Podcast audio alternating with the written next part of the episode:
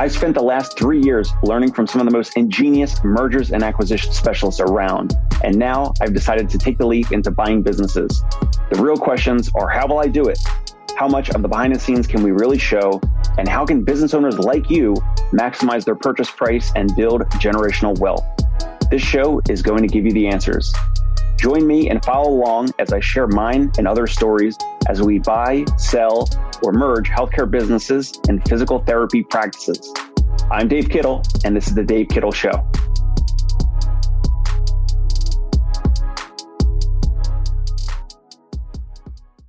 Hey, on today's episode, we are going to be talking about in network versus out of network. We're going to get some pros and cons. We're going to be talking about private equity, EBITDA multiples, what are the pros and cons of these different models? We're going to talk about reimbursement, regulation, compliance, ease of getting paid, models that scale or don't scale. We're going to get into all that. I'm Dave Kittle, owner of Concierge Pain Relief and the CEO at the Fieldmaker Group. We're currently speaking with practice owners in regards to partnering or acquiring some or all of their practice. And today we have Amit Gaglani back on the show.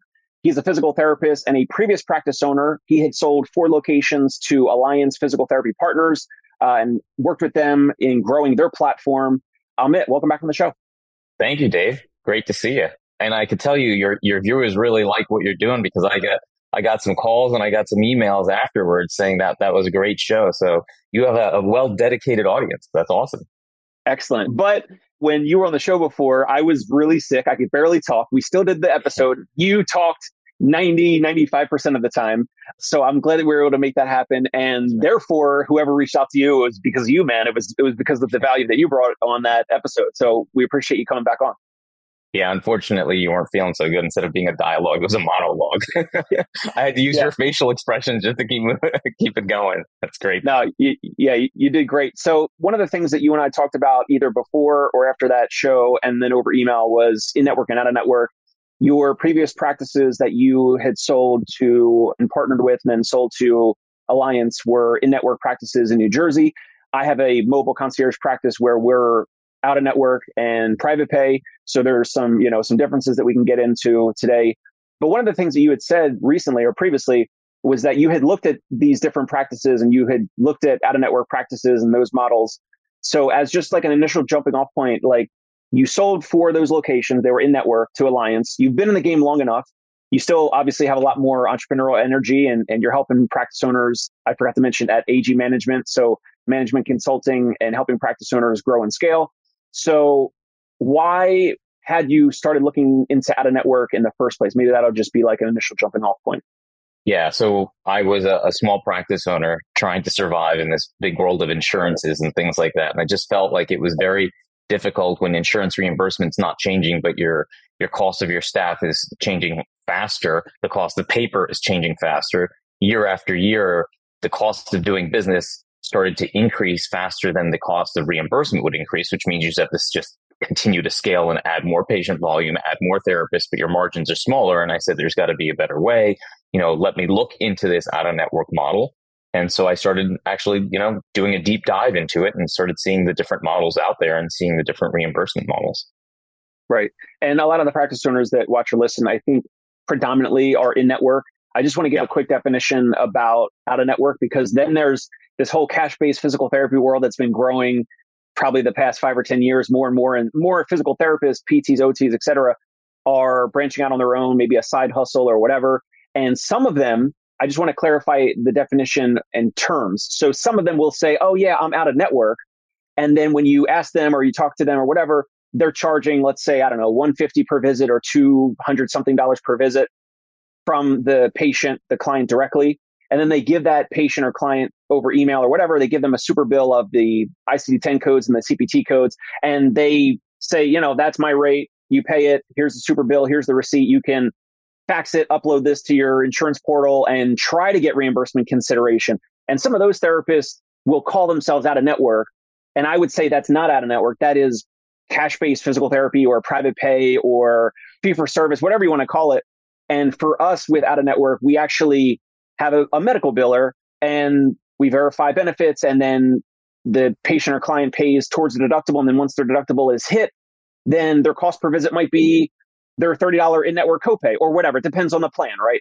So I just wanted to define some of those terms before we get started. Yeah. Any, well, you uh, definitely defined it, but I will have to say this from an insurance standpoint, you're out of network with that insurance because you're not a participating provider. So if the patient is trying to get reimbursed, you are viewed as an out of network person. Now you're a cash based practice because whatever they do with the bill, they do with the bill. If they don't submit the bill, as long as they're paying you your 150, they're paying you your 150. Now if they go and try to get reimbursed, they're going to say, well, Dave Kittle's out of network. So he's not, then your out of network benefits, you know, go into practice, you know, and whatever their deductible is and whatever their policies are, that is out of network. I totally get what you're saying.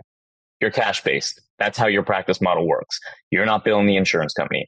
Whereas other companies are saying we are out of network. We are going to access your out of network benefits. So, right, right. Exactly. Okay. So now you had looked at out of network because of some of those things, yeah. right? So cost yeah. over time, cost increase, inflation, yeah. rent, everything, labor, every taxes, everything increase over time. Reimbursement for all or most in network physical therapy practices has either plateaued or in some cases maybe declined or there's Medicare cuts or whatever. So you're saying that was like your initial point as to why you started to kind of research and investigate out of network. Yeah. I mean, um, for those of you that follow business books and things, there was a guy named uh, Stephen Covey who wrote business books out there and he, he had said that there's no margin, there's no mission. So when you're in network and your margin is so small because your cost of labor is going up and your reimbursement is so low and you have to see multiple patients, three, four patients in an hour to get a reimbursement that makes sense for you to stay in business, your margin is really slim. You know, you get patients that cancel on a Friday and you're like, there goes all my profit the whole week. It's just gone. I just basically had everybody working just so, you know, I can pay their salaries. You feel like you're getting beaten up by insurance companies. And then you see the out of network model and you're like, well, how do I access these out of network benefits? You know, what is a model that could work? You know, how do I do it? So I started looking into those things. You know, for me, I ended up staying in network with it just because I realized that A, my offices were not in a location that's probably going to support out of network because people will come and say, well, wait, my financial burden is going to be more if I go out of network than in network. I get it. You're providing a better service than in network. But if the clientele can't or is not willing to afford it, then it became a harder model. My cost of acquiring those patients that had the out of network benefits was going to go up significantly. So I had to say no to more people and to the ones I finally get, meaning your cost of acquisition goes up. So then does your model, does your existing space, and if you're already locked into a lease that has 5,000 square feet and you're like, wait a second, I have a, a cost of this, you know, can I switch models like this? so you have to, you, you, know, if you're starting a practice and you're analyzing, it's one thing. But if you already have an office space that you're already t- locked into a lease and you already know that you're paying whatever it is per month, $10,000 a month, and you're like, wait a second, now my cost is going to go up. My volume is going to go down. Yeah, I'm going to get paid more, but can I make this transition is the, the key factors. Yeah. Let me uh, double click on something that you mentioned uh, just a minute or so ago about the different of potentially different of the uh, quality care, or maybe you maybe there's more time with the therapist or something. Yeah. A, a lot of practice owners that are watching or listening, if they're in network, they might get irritated saying, "Well, yeah, we might see two or three or four or whatever patients per hour, but we have some aides or PTAs or whatever, and you know everyone's getting quality care, everyone's getting manual therapy, everyone's getting FaceTime with their physical therapist, whatever." But you mentioned there's a difference, and now for us, it's there's a clear difference for us because we're sending our therapist to someone's home or office or uh, their yeah. you know home gym in Manhattan in their building or whatever, and it is a one-on-one 60 minute visit. There's no other aides or PTAs or yeah. anything like that. What do you say to a practice owner that's watching or listening that just got irritated by saying, "Well, we provide a great experience," and you're saying the only way I could do so for a better experience is if we were at a network? Yeah, so I would say that if you're a practice owner you have the burden of making sure that you're making enough money to pay your staff, pay your overhead, have a marketing budget and have that. And if you're out of network or if your reimbursement, let's just say is higher, forget about in network, out of network. Let's say your reimbursement, your reimbursement is higher. It's easier to achieve your goals. Now, if your reimbursement is higher, and then you say, okay, even though my reimbursement's higher, I still want to see two to three or three patients an hour and still provide that quality care then that's great. In my facilities, we used to see two to three patients an hour. Obviously, not when Medicare patients are there, but we used to see three patients, two to three patients an hour. And every in network provider knows it's not like that every single hour of the day. There's like clumps where it happens, you know. But I have noticed that in a lot of the out of network models, some people will do one every half hour and that's their methodology. And the reason why is because they're making enough money on that that they, they have more margin there. So they're okay with providing that. Now they will say they're providing more quality care and they're doing it. But, you know, I guess that's here nor there. It's just that when you're a practice owner, you want to make more and you want to be able to survive in practice. Yeah. There was something that you mentioned, I think on either the first episode or maybe you mentioned it in a pre interview sometime where you were talking about in network versus out of network. You said something about like apples to apples, like patients or the consumers, they don't understand the difference. They just think like in network, do you take my insurance? They yeah. go to a place that takes their insurance and they don't have anything to compare it to in a lot of cases, right? Yeah. So depending on the benefits, what we've noticed over time is out of network benefits have increased, meaning not increased in a way that they have more coverage, but increased in a way that their deductibles have gotten higher. So the threshold to see them and how much they have to start paying out of their pocket, they have to cover, let's say, first $5,000 out of pocket. Now, this patient may have gone and had surgery, and by the time they get to you, they've already met their out of network deductible. By so that whenever they come to you, you're making it's all gravy. But for those people who start therapy in January and they're accessing their out of network benefits and they have a $5,000 deductible and you're an out of network provider and you decide that what's common in your area, because I don't know how everybody else does it, but the way you're supposed to come up with your fees, you're supposed to look at this book that basically tells you, you know, what is common charges in your area at a certain percentile level. And you come up with the charges and then you bill them. And then if you're billing them and let's say you're billing $200 a session, well, that patient is going to be responsible for that pure $200. If their out of network deductible is different than their in network deductible. Every plan is different. If you have a plan that has the same exact benefits, then it makes no difference to the patient, right? It just comes to quality of care. If their out of network deductible is very small, then it is going to come out of their pocket more. And for some right. people, that may not be a factor because they feel like, hey, everybody here is out of network. So this is just what the common model is. Like in, in Manhattan, a lot of places are just out of network. So it's just everybody just knows that that's what it is. Yeah. And, and I'm glad you touched on that because I'm in Brooklyn. We have a lot of patients in Manhattan. You're in Manhattan now, but I think for the most part, you had practiced and worked in New Jersey. So Cheers. kind of like the New York City area. I will preface it, and I mentioned on other episodes, like I understand that the cost of living here is higher. There's a lot of jobs and opportunities here where people can afford this type of thing. They can afford to pay multiple visits of 250 per visit or something until they hit the deductible and then maybe they drop down to a, a lower cost. And I understand that there's socioeconomic issues in other states and other places in the country that this model just like may not even work, right? So I always like to preface that because you and I were kind of just talking about like what we know and what we've seen, but yeah. we know that we can't just like paint it with a, a wide brush across the whole US or like every state when I do talk to practice owners, I will tell you that the out of network ones are like New York, New Jersey area. I don't hear about it as much in other areas. They have no clue what I'm talking about if I bring it up, you know. So I feel like it's definitely more prevalent in our, you know, tri-state area here, probably New York, New Jersey more than anywhere else. Then again, we have such high patient density. So, you know, you, you can actually be okay by saying no. Right. Well, so from just taking it from your experience, how would you you know, you're a therapist, a previous practice owner. Again, you're in the, this New York City area with me. So yeah. just from your experience, because it's going to be different somewhere else, but how would you compare the value of these two models? Whether you're looking at it, like you mentioned some of the things of like from the practice yeah. owner side. So like higher margin per visit, like more reimbursement per visit on average. That's why we are out of network and we bill out of network insurances, but we currently don't take yeah. Medicare and we don't take any in network at all because I'm I'm paying my therapist like 80, 90, 100 dollars per visit. Right. Uh, so if you're getting paid sixty dollars a visit, there's no way you can, you know, do that. Plus, yours your scenario is one on one. You're truly one on one. There is no one else there. It's like you and the therapist, and the patient and the therapist. So that patient feels like they're getting the royal treatment because it's just that one on one service. And those are the key niches niches anywhere. Like if you're providing a service that no one else is providing in your area, and everyone else who can't afford to do that service because they can't do it. Like, let's say lymphedema. Maybe that's a good example. Maybe that's a bad example. Maybe there's no great in network facilities that are small because they can't afford to treat one patient at a time because the reimbursement isn't there. So the guy says to himself, you know, I'm a practice center. I can't afford to deliver this service for you know, this insurance paying me $40. Where an out of network, I'm going to be charging $200 because I'm going to give my, that one hour just to that one patient, even when they come into my clinic. So I have to be out of network to deliver this service.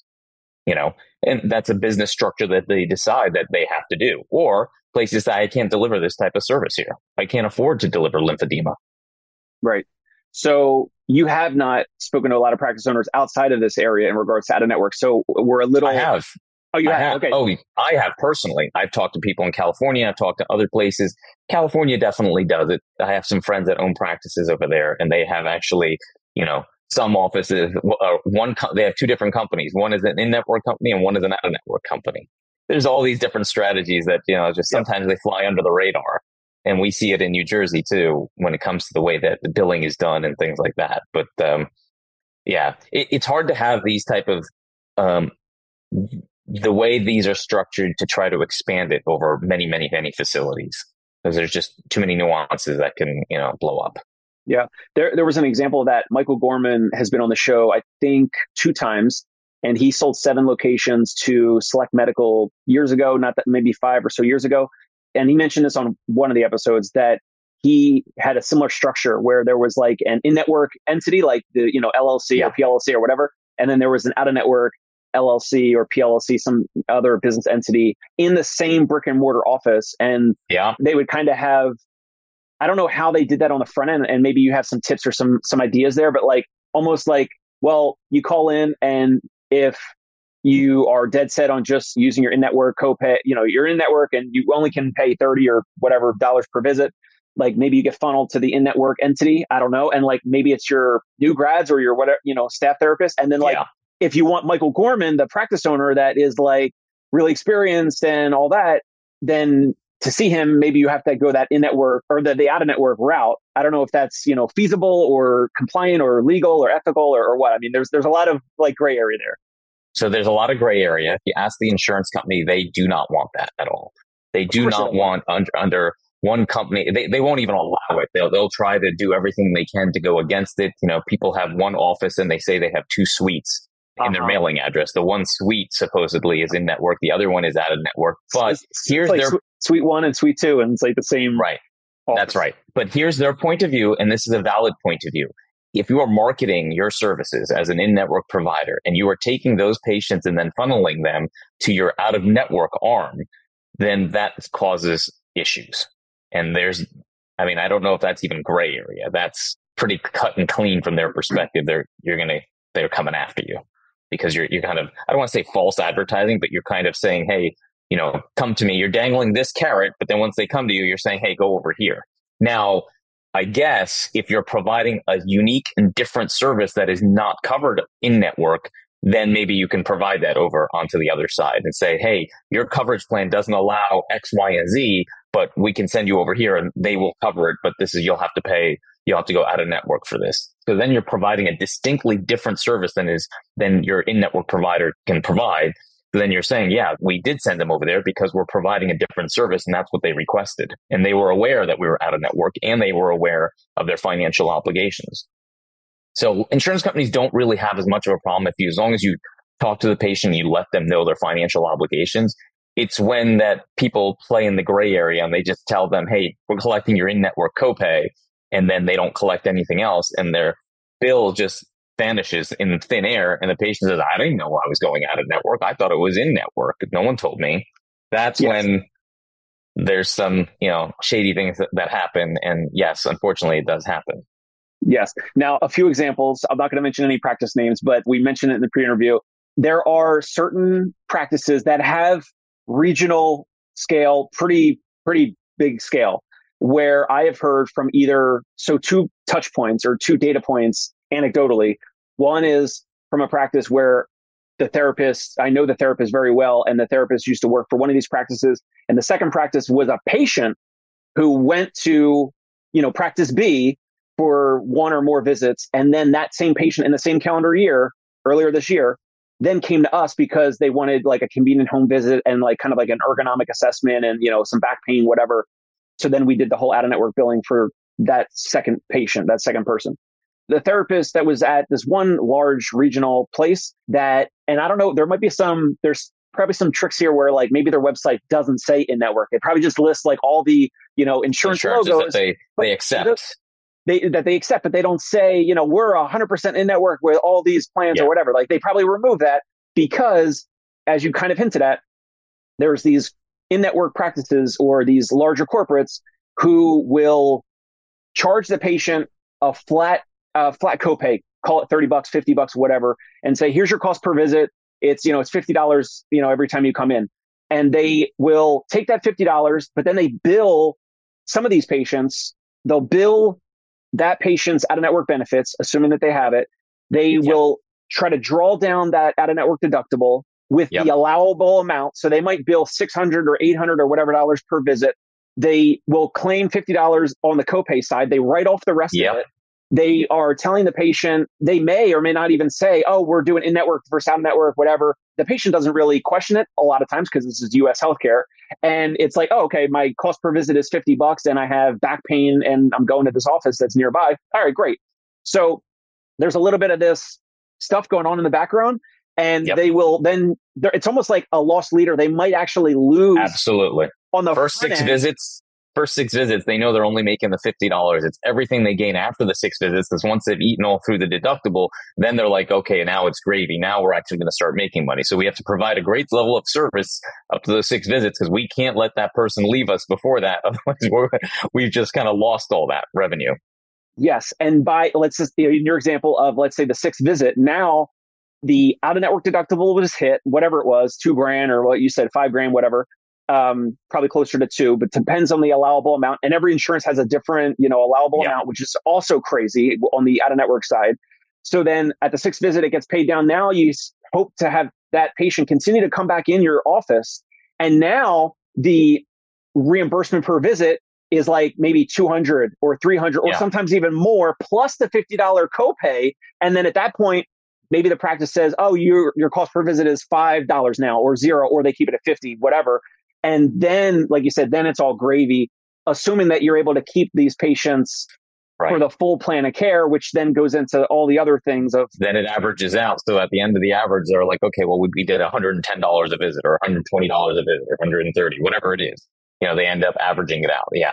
Especially in January, February, that's that they're doing it constantly. Towards the end of the year, that's when they actually, you know, most people have hit their deductibles. Right. That's right. great. So that's so, really so that was it. so that was the one example. The second example is we had this patient earlier this year. They called in, and one of my therapists went to perform the evaluation and treatment in that patient's home we let them know with verbally and over text or email of like cost per visit and you know we're out of network we do accept your insurance on an out of network basis this patient had already hit their out of network deductible for this calendar year for 2023 and then i had heard that the patient had gone to a different large powerful regional practice who i thought was pretty great and in network right and so then the patient, the patient like knew this is like, you know, patients like hardly ever know because we don't always know about the complexities of insurance and like cost yeah, per sure. visit and, and all that. This patient knew a lot. And I was like, well, like some, this is different. So the patient knew, like they were able to describe everything to the point of like knowing like the allowable amount and like how much we're going to get reimbursed. And she or he previously saw like the EOBs, the explanation of benefits from this other practice and the patient was like, yeah, no, I mean, it's going to be, you know, a really good reimbursement for you guys because when I went to so and so, this other practice, they, they did the same thing. Like my costs, they billed my own network benefits as well. And I go, wait, this practice that I know that is, I thought was in network and accepted every insurance, they billed your out of network benefits.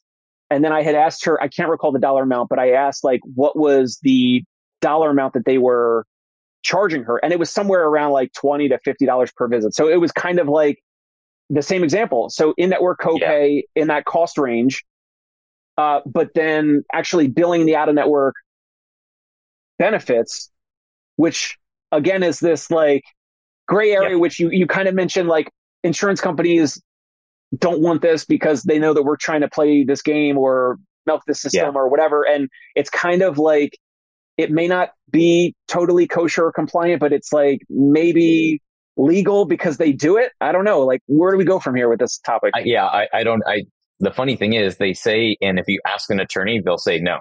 It's actually not legal. It's just like it, it's like kind of like this. You're speeding until you get caught. So in some cases, doing the examples of the way they're billing and the way they may be doing things. When they get audited, you know, some people are very smart. They get audited and they'll say, look, our system shows we kept billing the patient. The patient just didn't pay, you know.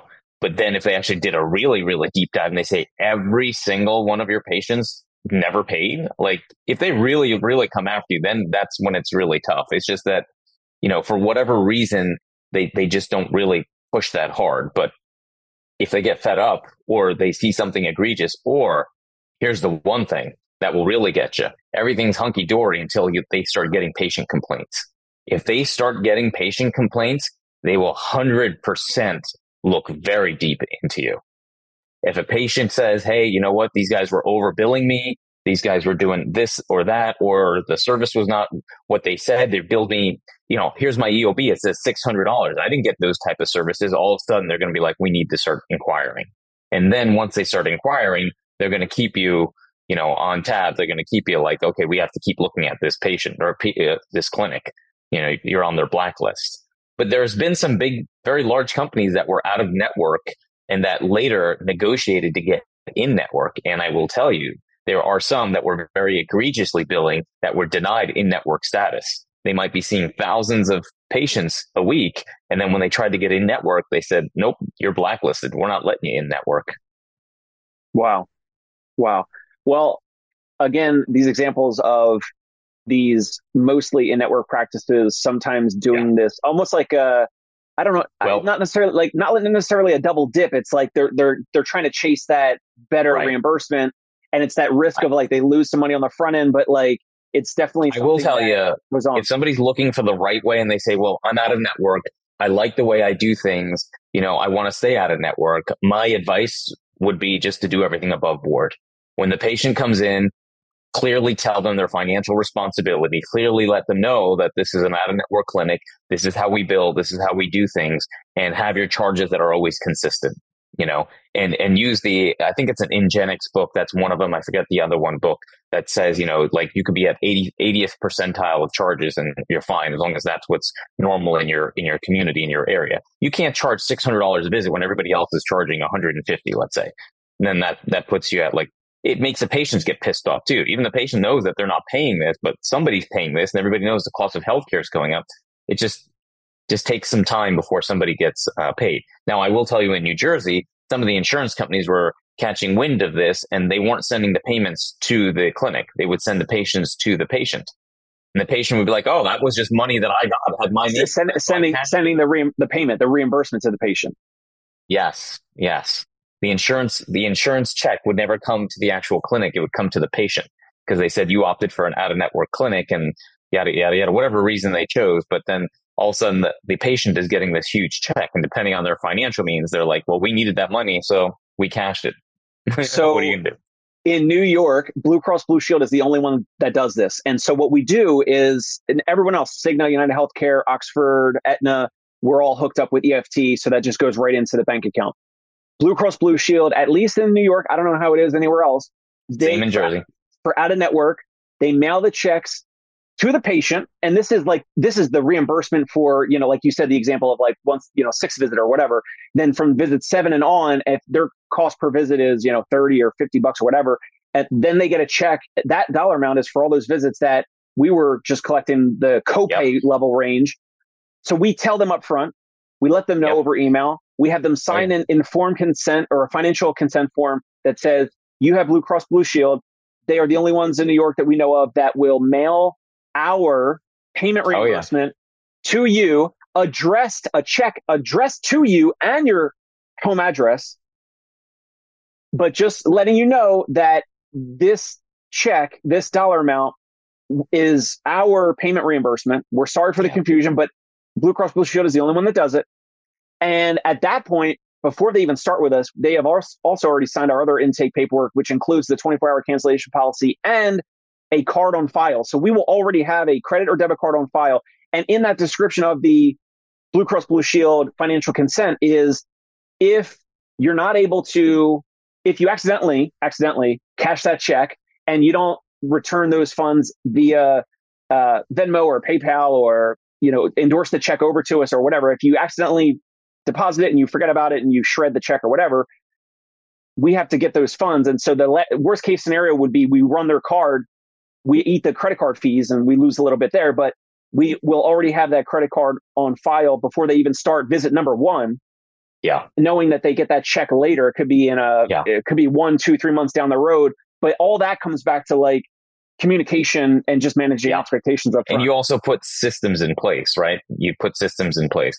The unfortunate part of what I see a lot, and, and you probably too, the amount of paperwork we, paperwork we give these patients to fill out, they don't even know half the time what they're signing. They just get so tired of reading it, they're just signing it away. So then later you tell them, wait, look, you signed this thing saying you were going to get this payment. They're like, I have no recollection of signing any of that stuff you know, but you're always going to get the one ball, one off person that, you know, cancels the credit card, cashes the check, and then you're like obviously chasing them. Is that the majority? No, there's no way of, it's like, even if you go in network and you, you, you bill them the deductible and they just never pay, you know, then you're chasing after them. So that's going to happen either way. But I think if you're, as long as you're above board and you're clearly communicating everything, I think that's probably the way to go. And then, then you have to model your practice based on the average reimbursement that you need to survive on and you know based on your expenses and eh, your specialty if you're providing a unique special service that others in your area are not otherwise if you're out of network providing the same exact service same exact patient load same exact everything as an in-network one. How, what is your differentiating factor? How are you going to differentiate yourself to make sure that you're continuously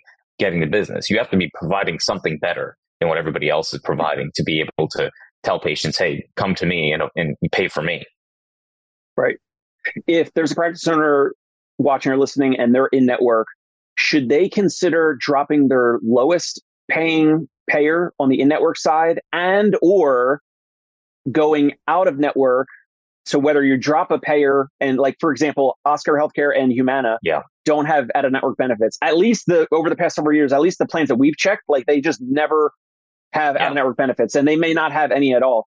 So when someone calls in, we let them know that, whatever should a practice owner potentially get some coaching from you or someone else in regards to dropping their lowest payer that maybe is on the borderline of not even covering their cost per visit and or taking like United Healthcare that in network is a, apparently a pain and, and the reimbursement is getting lower and lower and or maybe just take United Healthcare and drop from in network to out of network. What are some maybe tips or strategies just for some like quick yeah. wins and takeaways for practice owners?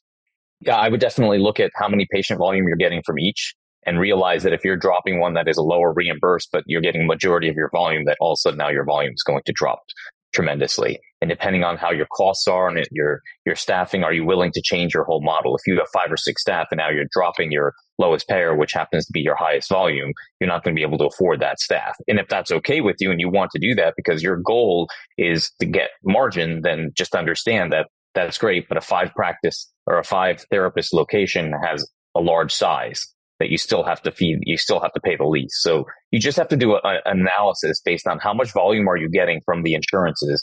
And if you're getting low volume and it's, um, low reimbursement, then it's, easy, it's easier. That's, that's, an easy decision, right? Then you yeah. say, yeah, well, I'm going to go out of network with this one. So, or you're already saying, hey, it's already really low. This one just kind of adds in and increases my productivity. So maybe I'll just add it in.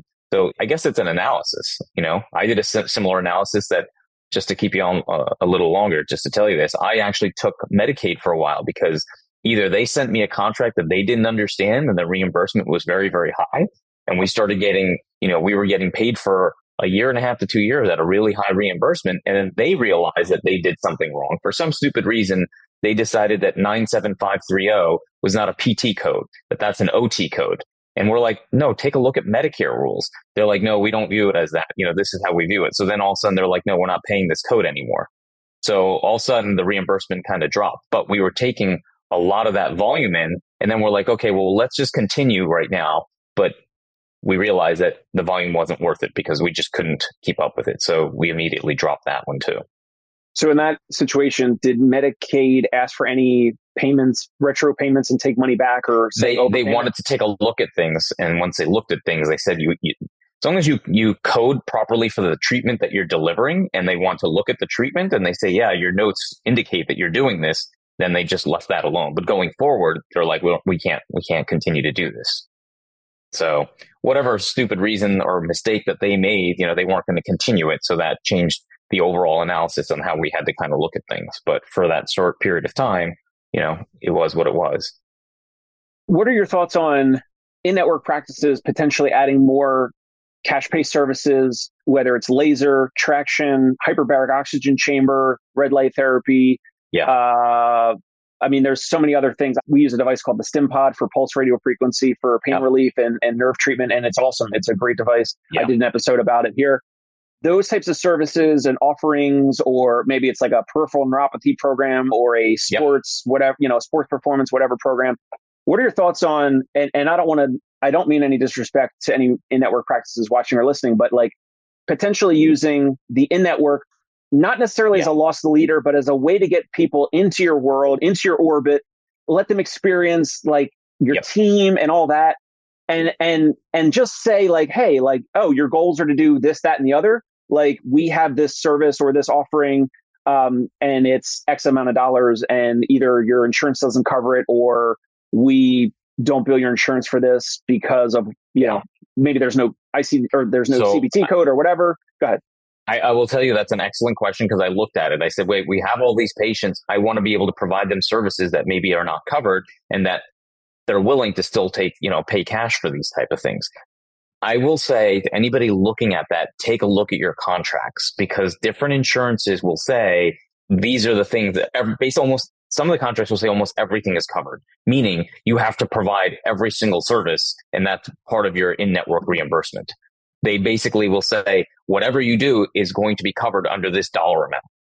They won't say, hey, if you charge ultrasound and we don't cover ultrasound, they're going to say, whatever you do, you're getting a, a payment of, let's say, $69 per visit. You know, that covers all services. So you're like, wait, what is not covered? They're like, everything is covered under that fee. Yeah, but what, what does that mean? Like any potential therapy or medical procedure anything that's considered, yeah, physical therapy procedure would be covered under that. That has a code, right? It has to have a code for it. Like if you're charging continuous like, like, e-stim while ultrasound, or if you can, can, you know, and you're thinking, oh, well, they don't cover for this. So, you know, I can charge them for this. The insurance companies on the contracts will say, no, it's actually covered. You know, if we're paying you $69 to deliver one hour, up to one hour's worth of therapy, whatever you do during that session is part of it. There's nothing I, that's excluded. I thought it was more if it was medically necessary and whatever the definition in that contract of what's medically Ooh. necessary. So you're but you're you're basically saying that you're trying to provide something that's not medically necessary, so therefore that like, you like want here, to charge so, the patient. So here's an example. You know how people are like, I want a massage, and they think like a lot of physical therapists just do like massage the whole ah. time. Well, if a patient calls into your office or they call into us or whatever, and they're expecting 45 to 60 minutes of manual therapy or myofascial release or joint moves or whatever, you know, whatever you want to call it, all that. Maybe we say, well, we can't bill your insurance. It's not eh, your insurance will maybe only reimburse us. I don't know. I'm just saying, yeah. I'm just throwing this out there.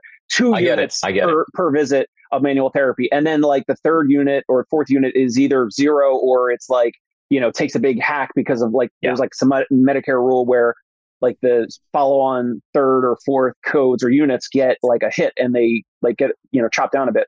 So whether it's, I mean, medically necessary, if someone has back pain and they want a 60 minute session of manual therapy, I don't think a lot of insurances will pay a lot of visits where every visit is three or four units of manual therapy. I think they want more like a mix of the therapeutic intervention and yeah. therapeutic activity and maybe some. I get what you're saying.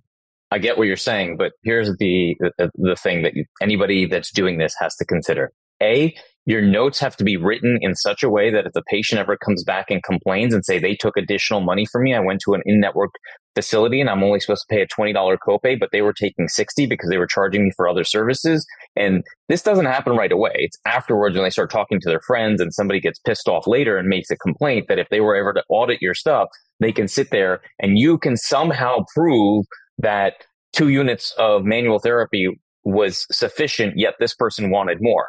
How you do that in your notes, I actually don't know myself because the insurance company will say, well, we never denied you. You could have billed three or four units. We never said no. You know, show us in anywhere that we said no. There's the, the thing that, or you could say, well, it was our professional opinion that they didn't need it. Well, then it just calls the question. Where if you're doing a service that is just completely different, you know, and I don't, I don't even know because you can't even say needling or let's say acupuncture. Acupuncture is not usually something we do, so you can charge them for that. if you're not right. doing dry needling and you have an acupuncturist. But if you're doing a service that's maybe completely different, that is not even provided by the therapist, then it's clear. Well, what about laser or red light therapy? Because I don't think there's any treatment codes and I don't know any insurances that are paying for it. So if there's no reimbursement for these types of procedures, which are in the health and wellness world, but it's not necessarily medical or therapeutic. I mean, it is, but yeah. if, if there's no CPT code for it, or if these payers are not paying for laser for a, you know, one of these laser treatments, I mean, a ton of practices charge out of then, pocket. Yes. So, so it's fine. Yeah, you can definitely do it. Just make sure that you look at your individual contract for the individual insurances before you decide to go down that route. Before you decide to take any extra money from an in-network provider, because once they lodge a complaint, that's when the insurances start going crazy. As long as you know that you've covered your bases and you looked at my that individual contract, if you're an in-network provider and that is definitely not covered, then yeah, absolutely. Yeah.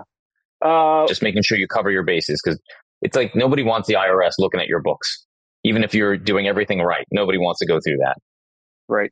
So we talked about using a little bit more of the in-network as a as the front end, and then maybe you offer these other services there's an example. Eric Broadworth was on the show recently, and last year he did almost 200k of revenue just from red light therapy.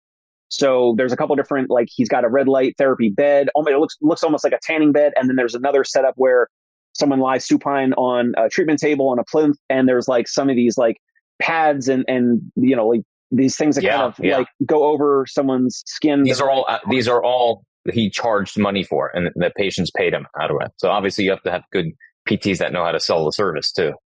Right, right, exactly, exactly. But other than that, once you learn how to do that, those are the opportunities that that that revenue will never be retroactively taken back, as far as I know, because it's coming out of the patient's pocket. They're saying yes, they're raising their hand, saying yes, I'm interested in that, and I think there's enough research or you know reviews and testimonials or or whatever yeah. that it seems like it would help me reach my goals sooner and it would help with my therapy and, and recovery and all that and so it seems like there's a little bit of that in, in our future in the profession where practice owners can maybe sleep better at night with these out of pocket services which i know may not be possible in every state or every zip code or every area i understand that but for the areas where it's possible practice owners can't get squeezed there. In fact, they can increase their rates year over year Absolutely. to kind of keep in, keep it up with inflation and everything else. It's kind of like us selling products inside the PT facility. You know, you're selling TheraBands, you're selling different things. You know, if you can increase your your your average reimbursement per patient by adding different things in that can be beneficial to the patient, you know, yeah, you're charging them for something that, but it's still beneficial to them. Somebody comes into you for frozen shoulder, you're saying, okay, do all these exercises, but I need you to buy these pulleys. So you can do them at home. We charge $25. You want, you can buy them here or you can go search for it on your own, but we highly recommend that you do this three times a day when you're not here. The patients still get value from it. They get a faster recovery time and you're selling a product to them. Right let's wrap things up with some private equity and multiples really quick. So, pre interview, you mentioned private equity. What did you say that they love or hate out of network? What's your experience with this? The general consensus after me talking to many different private equity people that have PT in it, they generally like in network. They understand it a lot better. They feel more comfortable with it. They feel like it's something that they can build upon without uh, a law changing or something changing in, in the works of billing and things like that. They just feel like it's a more of an even keel platform. So they like it when it's in network. Now, I know and you know that there's been some PE companies that bought some out of network facilities, but I also know through the grapevine that they're scrambling around sometimes afterwards trying to figure things out.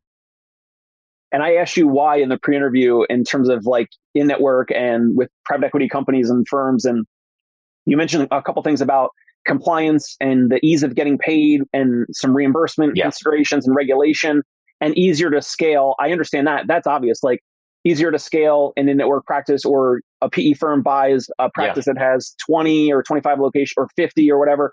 And it's easy for them to bolt on your practices and other practices that are already in network because it's just like you're just adding to it. It's it, it's already doing the core business model.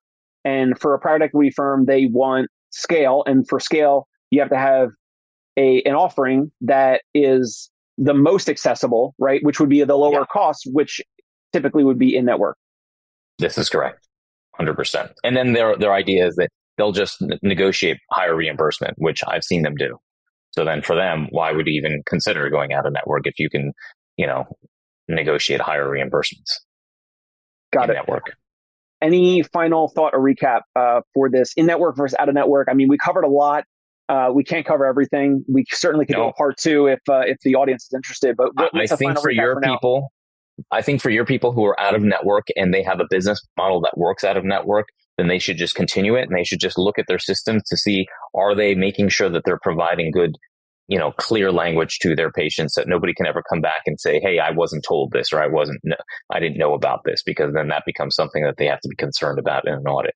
You know, for your people who are in network, who are like struggling, they may want to consider the out of network. And when they do consider out of network, they need to know where they're located. Will out of network be something that somebody would go for and pay those prices in, in their area?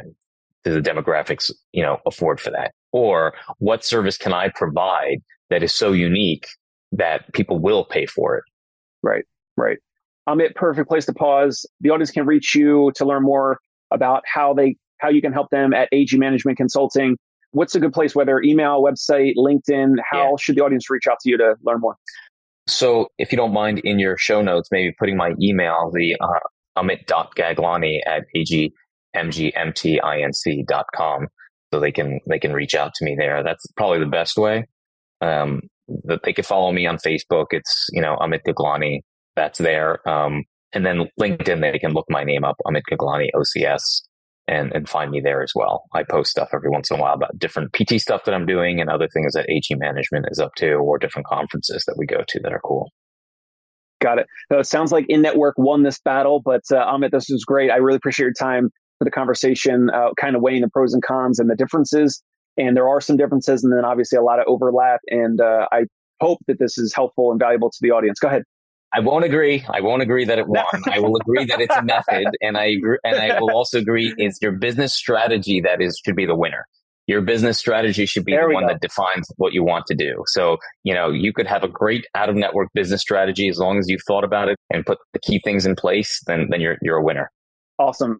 To the audience, if you find this interesting and valuable or helpful in any way, Subscribe to the Dave Kittle Show on YouTube and also check us out on iTunes and Spotify. We'll catch you next time here on the show. Amit, thank you so much. Thank you.